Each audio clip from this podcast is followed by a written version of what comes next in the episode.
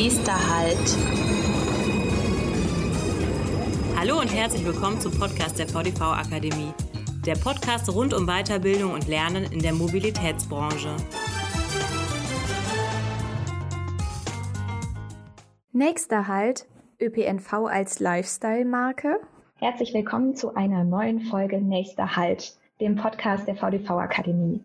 Mein Name ist Tia Welitz und ich bin heute im Gespräch mit Christina Becker. Sie ist die Marketingleiterin bei der Hamburger Hochbahn und auch engagierte Woman in Mobility im Raum Hamburg. Wir sprechen heute über Schwerpunkte ihrer Arbeit, über Mut in der Kommunikation und vielleicht auch, warum die Branche sich trauen kann, ein bisschen lifestyleiger zu werden in der Kommunikation.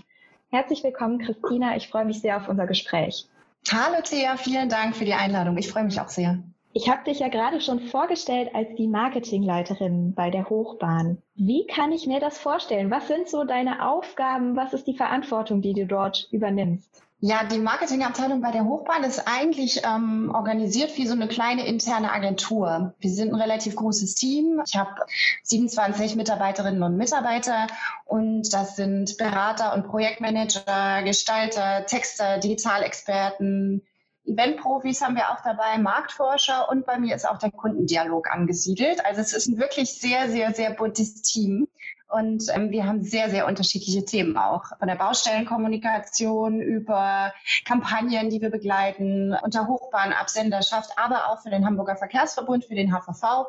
Und insofern ist das eine wirklich sehr, sehr bunte Mischung, die wir da machen. Du hast gerade schon den Verbund angesprochen bei euch im Raum. Da fällt ja auch das ganze Schlagwort des Hamburg-Takts drunter. Kannst du da ein paar Worte zu sagen, was da eure Herausforderung oder auch eure Mission ist? Ja, also Hamburg ähm, möchte ja die Mobilitätswende vorantreiben und wir sind da als ähm, größtes Verkehrsunternehmen im Hamburger Verkehrsverbund natürlich ja einer der Eckpfeiler dieses Vorhabens. Aber wir machen das sehr, sehr gemeinschaftlich, gemeinsam mit den anderen Verkehrsunternehmen, weil wir sagen, der Kunde entscheidet sich ja nicht dafür, mit einem speziellen Verkehrsunternehmen unterwegs zu sein, sondern er möchte ÖPNV nutzen. Und deswegen ist es für uns sehr, sehr wichtig, dass wir das gemeinschaftlich machen mit dem Hamburger Verkehrsverbund und in der Kommunikation auch sehr integriert arbeiten, um den Kundinnen und Kunden eben das Gefühl zu geben, es gibt da ein Gesicht, mit dem sie es zu tun haben und das ist die bestmögliche Mobilitätsoption, die sie haben. Ihr seid also quasi dann das One Face oder One Verbund to the Customer und nicht mehr die Unternehmen einzeln. Genau, das versuchen wir. Da befinden wir uns auch gerade noch im Wandel und im ja, gegenseitigen Voranbringen. Da ist auch sicherlich noch nicht jede Frage geklärt, weil es natürlich schon auch wichtig ist, als Verkehrsunternehmen ähm, eine eigene Marke durchaus zu haben. Also die Marke Hochbahn, die wird auf gar keinen Fall verschwinden. Es ist eine wichtige Marke auch in Hamburg, alleine als Arbeitgeber oder auch als Unternehmen, das beispielsweise über Netzausbau vorantreibt.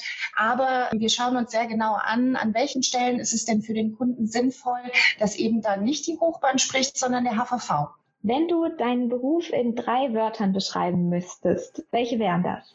Ja, da ja Marketingleiterin mein Beruf ist, sage ich jetzt mal nicht Marketing, aber ich sage trotzdem mitreißende Kommunikation. Das ist einfach das, was ich liebe und es ist, glaube ich, auch das, was wichtig ist für unsere Branche. Und dann würde ich noch sagen Wandel und zwar, weil die Kommunikations- und Marketingbranche einfach sehr stark im Wandel gerade ist und auch, weil die Mobilitätswende ein riesiger Wandel ist. Und ich würde sagen Menschen weil Menschen ins Zentrum ähm, unserer Arbeit einfach rücken, Stichwort Kundenorientierung und weil mein Beruf auch mit sich bringt, dass ich viel mit Menschen zu tun habe. Ich führe Menschen und insofern ist der Mensch für mich ein ganz, ganz, ganz zentraler Bestandteil meiner Arbeit. Wir machen ja im Moment diese Reihe mit verschiedenen Frauen aus der Mobilitätsbranche und stellen deren Werdegänge oder beruflichen Stationen vor. Jetzt bist du die Marketingleiterin der Hochbahn. Und es ist natürlich spannend, mal zu erfahren, war das schon immer dein Traum, da zu landen? Oder wie bist du dorthin gekommen? Kannst du uns mal in ein paar Sätzen skizzieren, was du vorher so gemacht hast. Also ich glaube, wenn, man, wenn mir jemand vor zehn Jahren gesagt hätte, dass ich das Marketing eines Verkehrsunternehmens leite, hätte ich das eher nicht so richtig für möglich gehalten. Ich habe tatsächlich als ja, Geisteswissenschaftlerin gestartet. Ich habe Germanistik und Romanistik in Münster studiert und ich wollte ursprünglich, als ich mit dem Studium begonnen habe, entweder Lehrerin oder Journalistin werden. Und ich habe beides in der Praxis ausprobiert, habe sowohl Schülerinnen und Schüler unterrichtet als auch bei diversen Medien Praktika gemacht, war auch freie Mitarbeiterin bei der Deutschen Presseagentur. Und am Ende meines Studiums habe ich zwar festgestellt, dass beides großartige Berufe sind und die auch tolle Facetten haben, die mich glücklich machen, aber es war irgendwie nicht so das Ding, was ich mir jetzt für 30, 40 Jahre vorstellen konnte. Mir fehlte ähm, bei beiden eigentlich so ein bisschen so die Teamarbeit das habe ich damals einfach so empfunden. Ähm, möglicherweise würden Lehrer oder Journalisten das mir jetzt auch anders darstellen, aber ich habe es damals so empfunden. Ich wollte wirklich gemeinschaftlich im Team ähm, Dinge vorantreiben und ähm, habe deswegen dann nach Ende des Studiums ein Volontariat in einer PR-Agentur in Hamburg, bin also von Münster nach Hamburg gezogen, kannte die Stadt überhaupt gar nicht. Es war quasi mein erster Arbeitstag, war mein erster Tag in Hamburg, bis auf das Vorstellungsgespräch, glaube ich. und ich habe dann zunächst klassische Marken- und Produkt-PR gemacht, ein paar Jahre, dann in eine andere Agentur gewechselt, da kam Social Media dazu. Markenarbeit war immer mein Thema. In der zweiten Agentur dann stark auch integrierte Kommunikation. Also da haben wir immer sehr, sehr eng mit Werbe- und Eventagenturen zusammengearbeitet und es ging immer um integrierte Kommunikation. Deswegen war ich dann ähm, Generalistin tatsächlich und ich habe für ganz klassische Markenartikler gearbeitet, Deichmann, Biermarken, Zigaretten auch. Und ja, wie bin ich dann zu Hochborn gekommen. Das ist eigentlich der Antrieb gewesen, von Agenturseite mal in ein Unternehmen zu wechseln, einfach um es auszuprobieren. Nicht, weil ich die Agenturwelt jetzt verlassen wollte damals, sondern einfach um zu gucken, wie fühlt sich das an, wenn man im Unternehmen ähm, selber die Themen vorantreiben kann. Und bei der Hochbahn hat mir die Stellenausschreibung damals schlicht gefallen. Das war eine Verbindung von Pressearbeit und Social Media Strategie. Also ich war dann Pressesprecherin anderthalb Jahre bei der Hochbahn und habe die Social Media Strategie vorantreiben dürfen und nach anderthalb Jahren hat mich dann der Vorstandsvorsitzende relativ ähm, unvorbereitet für mich eigentlich gefragt, ob ich das Marketing übernehmen möchte. Und ja, here I am. Ja, Christina, jetzt hast du gerade geschildert, dass du aus einem eher lifestyleigen Bereich kamst, auch Werbung oder Markenarbeit zum Beispiel für Zigarettenfirmen gemacht hast und bist dann in den ÖPNV gewechselt. Das ist ja schon ein ziemlich krasser Kontrast. Wie oder wann hast du gemerkt, dass die Mobilitätsbranche die richtige für dich ist? Ja, das ist deswegen eine interessante Frage, weil das nicht von der ersten Sekunde zwangsläufig so 100 Prozent klar war, dass es die richtige ist. Ich wollte bewusst Veränderung und ich habe mich sehr gefreut, in eine neue Branche einzusteigen und in eine ganz neue Welt. Zu dem Zeitpunkt war aber tatsächlich natürlich ganz offen, ob das meine Welt wird. Und ich habe mich aber, wie gesagt, bewusst in dieses kalte Wasser begeben und mich auch sehr gefreut.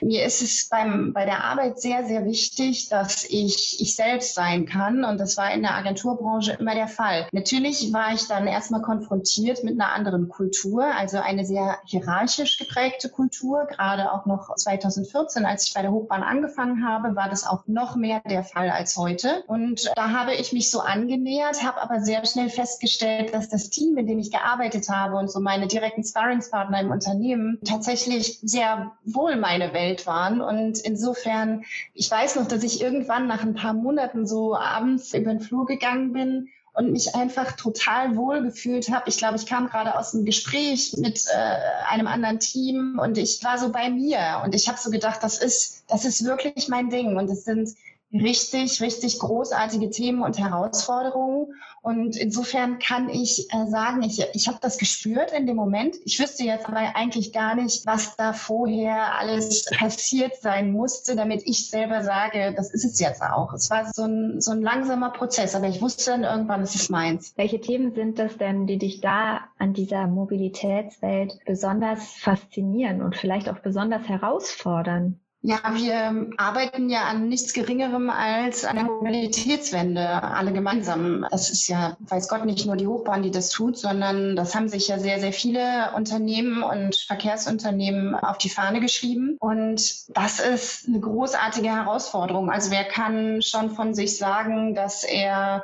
oder sie eine Verhaltensänderung als Ziel vor Augen hat und dazu selber aktiv beitragen darf. Das ist großartig. Das ist inhaltlich großartig, aber das ist natürlich auch großartig herausfordernd, weil wir, ja weiß Gott, leider gar nicht alle Antworten auf die Fragen haben, die da im Raum stehen. Und das ist insofern nicht immer einfach, aber es ist unglaublich faszinierend. Und ich liebe an diesem Job und an dieser Branche, dass es so unterschiedliche Menschen gibt, die da arbeiten und deren Perspektiven dazu beitragen, dass wir das nach vorne raus schaffen werden. Sage ich jetzt einfach mal so optimistisch weil es ja eine wirklich große Aufbruchsstimmung auch in der Branche gibt. Und ich glaube, dass wir das schaffen. Und es gibt aber nicht nur diesen einen Weg oder diese eine Profession, die dazu beiträgt, sondern das sind wir alle. Und wir sind ja in dieser Branche wirklich sehr, sehr unterschiedlich. Da gibt es so viele unterschiedliche Berufsbilder und Kompetenzen. Und ich finde das immer wieder faszinierend, wie aus diesem Mosaik so eine Stoßrichtung wird. Du hast vorhin mal den Begriff gesagt, als du beschrieben hast, was du vorher gemacht hast und wie du zur Hochbahn gekommen bist, bist du immer wieder ins kalte Wasser springen musstest. Also ein bisschen dieses Learning by Doing sich vielleicht auch durch deine Stationen gezogen hat. Würdest du sagen, dass das eine wichtige Fähigkeit ist angesichts der großen Herausforderungen, die da auf deinem Tisch liegen, wie Mobilitätswende begleiten und gestalten? Ja, ganz genau. Also das ist, glaube ich, auch der Kern, warum Learning by Doing einfach die einzig richtige Strategie sein kann. Denn wir leben ja in so einer sich sehr stark verändernden Welt.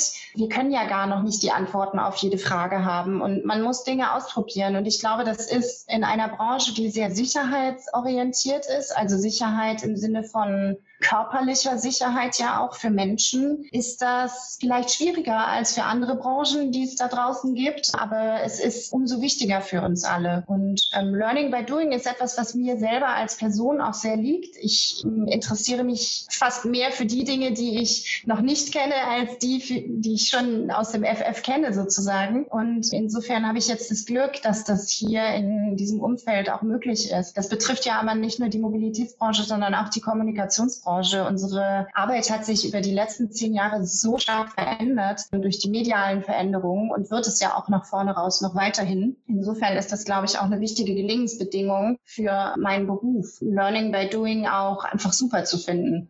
Wann war denn das letzte Mal, dass du gedacht hast beruflich, boah, das ist jetzt wieder Learning by Doing. Fällt dir da eine konkrete Situation ein? Ich würde fast sagen, das ist fast jeden Tag der Fall. Gerade in meiner Position ist es so, dass ich mit sehr, sehr, sehr vielen unterschiedlichen Menschen zu tun habe und auch sehr oft neue Menschen kennenlerne und auch damit verbunden dann unterschiedliche Kulturen, also Leute, die in anderen Unternehmen arbeiten, die bei der Behörde arbeiten. Wir haben uns vorher noch gar nicht gesehen beispielsweise und das ist natürlich in, in diesen Zeiten, wo man sich nicht persönlich trifft und nicht wirklich in echt ein Gefühl für einen Menschen bekommen kann, sondern nur über digitale Wege, ist das durchaus auch noch mal ein bisschen herausfordernder. Und ich ähm, arbeite gerade in einer Konstellation auch im städtischen Kontext, wo wir uns eine Fragestellung genauer angucken. Und ich habe da mit sehr vielen Menschen zu tun, die ich noch nie in meinem Leben persönlich gesehen habe und von denen ich auch gar nicht ganz genau weiß, wie die gerne arbeiten. Und da, glaube ich, ist das so, was so Empathie betrifft und, und das Aufeinander einlassen, viel Learning by Doing.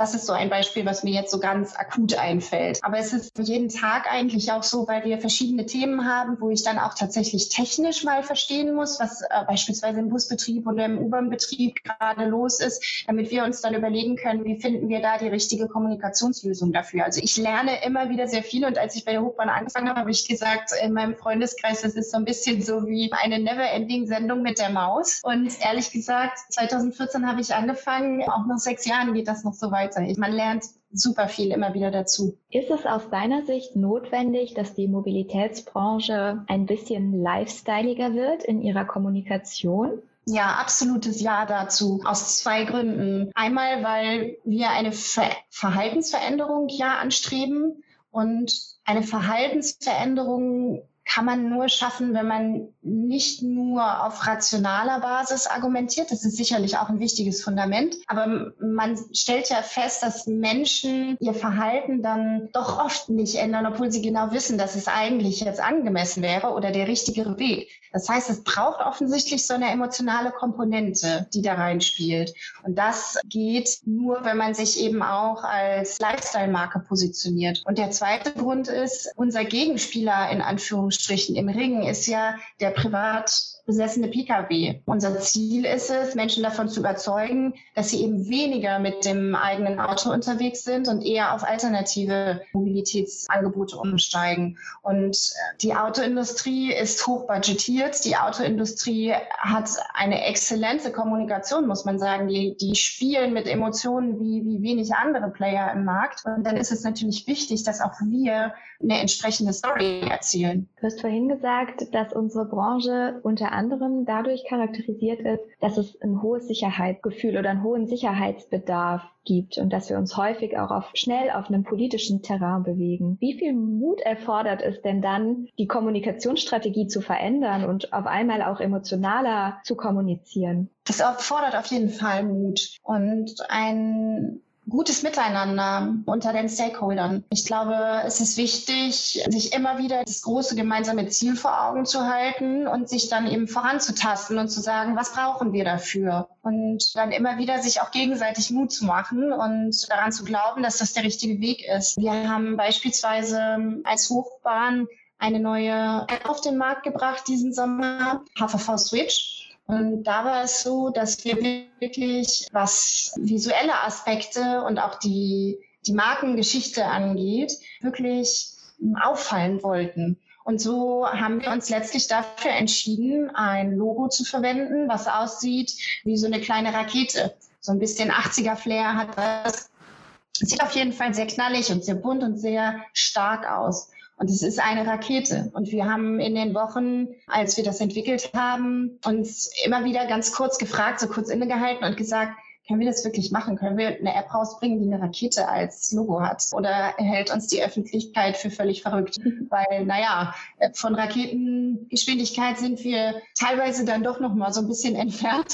Und was macht das dann, wenn wir so auf den Markt gehen? Haben wir dann möglicherweise ein Glaubwürdigkeitsproblem? Aber wir haben die Marke ganzheitlich wirklich so aufgebaut, dass sie aus jeder Pore ausstrahlt, wir wollen eine Veränderung. Und es ist aber gleichzeitig nicht überheblich oder wir haben diesen Aspekt Aspekt, dass auch noch nicht alles perfekt ist, weil das in der Mobilitätswende auch nicht funktioniert, dass schon alles perfekt ist. Diesen, ähm, diese Facetten haben wir auch in der Marke drin. Und so haben wir dann uns tatsächlich am Ende dafür entschieden. Und die Politik hat das großartig unterstützt. Alle Beteiligten haben das unterstützt. Und witzigerweise war das im Sommer dann, wir haben das Logo natürlich auch schon sehr lange dann vor Augen gehabt intern und es war schon quasi normal, aber im Sommer hat das auch gar nicht für Irritationen gesorgt. Das war niemand da, der gesagt hat, ist das ernsthaft eine Rakete? Was wollt ihr uns denn damit jetzt sagen? Sondern es hat einfach prima geklappt. Die Marke ist gut aufgenommen worden, die Bildsprache ist gut aufgenommen worden und ich freue mich sehr, sehr, sehr und bin sehr stolz darauf, dass wir das machen konnten. Was hat euch denn dann dabei geholfen, diesen Schritt final auch zu gehen? Oder anders gefragt, welchen Ratschlag kannst du unseren Zuhörerinnen und Zuhörern geben, die vielleicht in einer ähnlichen Situation sind und noch hadern, soll ich es wagen? Wie viel Mut sollte ich haben? Zunächst mal das Team, was daran gearbeitet hat, ist ja nicht ohne Grund das Team. Wir haben uns ja alle irgendwann mal dafür entschieden, dass dass die richtigen Menschen für dieses Thema sind. Und ich habe ja auch schon länger mit denen gearbeitet, sowohl mit den intern Involvierten als auch mit den extern Involvierten. Und ich glaube, Vertrauen zu haben, dass das die richtigen Menschen sind, die auch eine gute Sicht auf die Dinge haben. Dieses Vertrauen sollte man nicht verlieren, wenn vielleicht plötzlich mal eine Entscheidung ansteht, die dann wirklich einen Impact hat. Denn man hat sich ja für dieses Team entschieden. Und deswegen Vertrauen, denke ich, ist der, ist der erste Aspekt.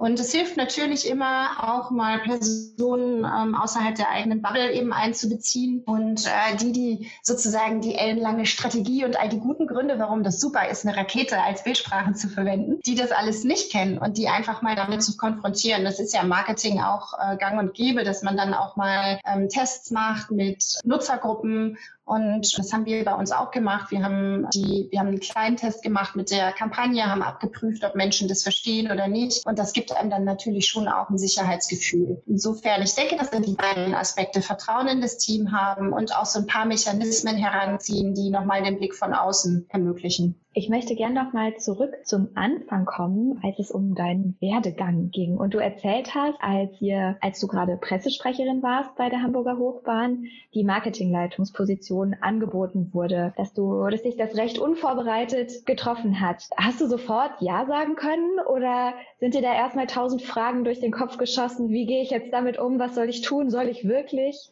Also es war eher letztere. Mein jetziger Chef, also der Vorstandsvorsitzende, sagte damals, als er mir das Angebot gemacht hat, wenn Sie jetzt aus der Tür gehen, wissen Sie schon, ob Sie es wollen oder nicht, aber nehmen Sie sich die Zeit, das nochmal abzuwägen. Und er hatte recht wenn ich jetzt zurückblicke, ich weiß, dass ich aus seinem Büro rausgegangen bin und es eigentlich wusste, dass ich dieses Angebot nicht abschlagen werde. Aber ich musste das für mich nochmal sortieren und ein paar Fragen klären. Einfach sich selber nochmal reflektieren. Wo will man hin? Was habe ich auf der Habenseite? Was steht sozusagen in Frage? Ich war in der Situation, dass ich das Team und die Arbeit, die ich vorher äh, anderthalb Jahre machen durfte, wirklich sehr, sehr, sehr gemocht habe und sehr, sehr gerne gemacht habe. Insofern hatte ich in Anführungsstrichen etwas zu verlieren. Ne? Das war anders als davor.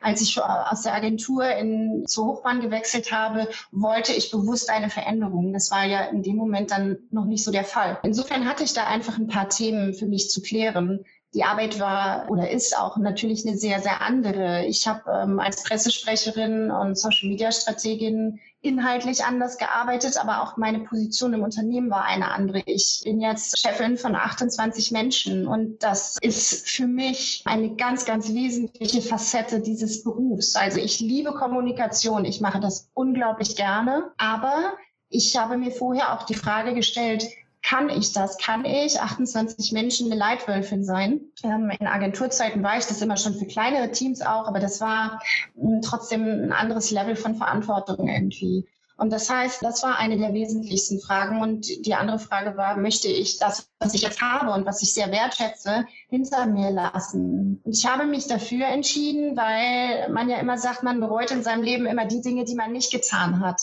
Und das soll mir nicht passieren. Ich wollte das ausprobieren und ich bin heute unglaublich froh, dass ich das gemacht habe, denn ich habe nichts verloren. Ich habe nur dazu gewonnen.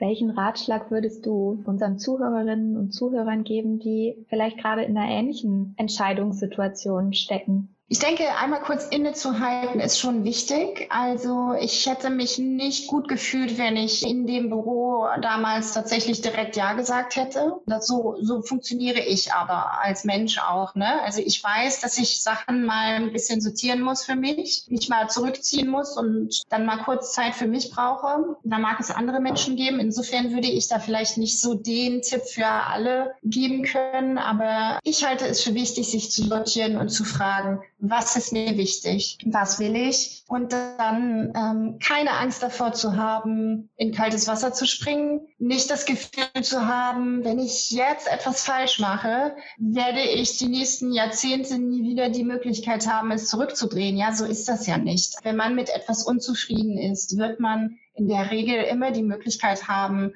selber daran zu justieren. Das heißt, man muss, glaube ich, auch in solchen Entscheidungen so ernst zu nehmen, die sind, sich immer vor Augen halten, es ist jetzt nicht dieser eine einzige Moment, der mein Leben für immer verändern wird, sondern wenn es nicht gut läuft, habe ich die Chance, es dann auch weiter zu prägen und weiter zu verändern. Und dann nimmt man sich, glaube ich, so ein bisschen auch die Dramatik und die Schwere auf den Schultern. Du bist ja jetzt die Leitwölfin, hast du vorhin selbst so schön gesagt, für ein 28-köpfiges Team. Würdest du sagen, dass diese Beförderungssituation und das Vertrauen, das du da vom Vorstand, das dir entgegengebracht gemacht wurde, dass das deinen eigenen Führungsstil geprägt hat? Ja, auf jeden Fall. Ich war sehr beeindruckt, dass ein Mensch, der mich persönlich noch gar nicht so furchtbar lange kannte, nämlich erst wenige Monate und auch nicht aus der ersten Reihe sozusagen, dass ein Mensch das Vertrauen hat, dass ich das schaffe. Und ich glaube, man hat Antennen dafür.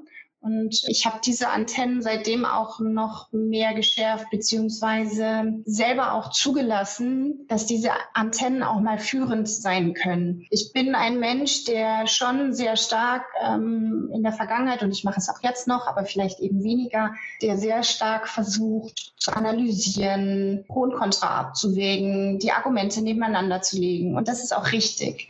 Aber es gibt, glaube ich, gerade in Personalentscheidungen gibt es auch so dieses Bauchgefühl, was man hat und was man auch zulassen kann. Und ähm, ich hätte wahrscheinlich vorher immer gesagt, nein, aber vor allem müssen die Argumente stimmen. Und jetzt denke ich, hör mal in den Bauch rein, du wirst spüren, ob das passt oder nicht. Und das, das ist auch in Ordnung. Das ist auch ein valides Argument. Also sozusagen dieses Bauchgefühl man als auch, auch als Argument auf seine Pro- und Kontraliste schreiben. Das, das muss man da nicht ausradieren. Zum Abschluss habe ich noch eine persönliche Frage an dich. Gibt es einen Aspekt, der für dich auf deinem beruflichen Weg eine besonders wertvolle Hilfe gewesen ist? Ja, es hat natürlich was mit Menschen zu tun. Ähm, also die kurze Antwort ist, man sollte zulassen, auch mal Unsicherheiten zu haben. Und dann muss man Strategien finden, damit umzugehen. Und die längere Antwort dazu ist, meine Strategie auch mit Unsicherheiten umzugehen ist, ich suche mir in meinem Arbeitsumfeld verbündete Menschen, die wirklich meine Sparringspartner und mein größtes Vertrauen haben und die mich begleiten, auch in Zeiten, wo ich nicht weiß, wie ich jetzt gerade mit einer Situation umgehe wo ich vielleicht auch mal emotional bin und wo ich vielleicht auch mal sagen muss, verdammt, ich weiß gerade nicht, wie der nächste Schritt ist. Diese Situation gibt es ja und ich finde es extrem wichtig, dass man das zulässt und dass man eine Strategie hat, damit umzugehen. Es gibt Unternehmen, dazu gehört auch die Hochbahn, die beispielsweise Mentoring-Programme anbietet und Coaches anbietet. Das ist großartig und ähm, das habe ich auch schon mal genutzt. Ich glaube aber, dass zusätzlich zusätzlich diesen Sparringspartner zu haben, jemanden, dem man da vertraut und wo man einfach abends nach 17 Uhr auch mal ins Büro reinschneiden kann und einfach sagen kann, hey, kann ich dir mal kurz was erzählen oder kann ich mal irgendwie deine Meinung haben zu was fachlich gar nicht dein Thema ist. Das finde ich unglaublich wichtig, weil Arbeit ist halt irgendwie nicht nur Arbeit, sondern es hat auch mit Emotionen zu tun und da braucht man auch mal fünf Minuten wo, wo man die auch ein bisschen ausleben kann und wo man jemanden hat, der da ja einfach mit umgehen kann und einen gerade mal wieder ein bisschen auf die Spur bringt. Das finde ich extrem wichtig. Also sucht euch eure Vertrauenspartner im Unternehmen. Das muss nicht zwangsläufig in der eigenen Abteilung sein, kann es aber, aber das ist, finde ich, extrem wichtig. Ein schönes, flammendes Plädoyer zum Abschluss, würde ich sagen. Vielen Dank, liebe Christina, für diesen sehr persönlichen Einblick in deine Arbeit, in deine Aufgabengebiete und auch in deine persönliche persönliche Entwicklung. Mir hat es großen Spaß gemacht, mich mit dir zu unterhalten und ich bin sicher, das war für viele unserer Hörerinnen und Hörer sehr inspirierend. Vielen herzlichen Dank. Danke auch, dass ich die Gelegenheit hatte und ich freue mich, wenn sich daraus vielleicht auch noch weiterer Austausch ergibt. Also man kann sich gerne bei mir melden. Ich bin immer spannend auch zu hören, was andere Menschen für Geschichten zu erzählen haben. Dankeschön. Bei Fragen und Anmerkungen sind wir unter podcast.vdv-akademie.de erreichbar.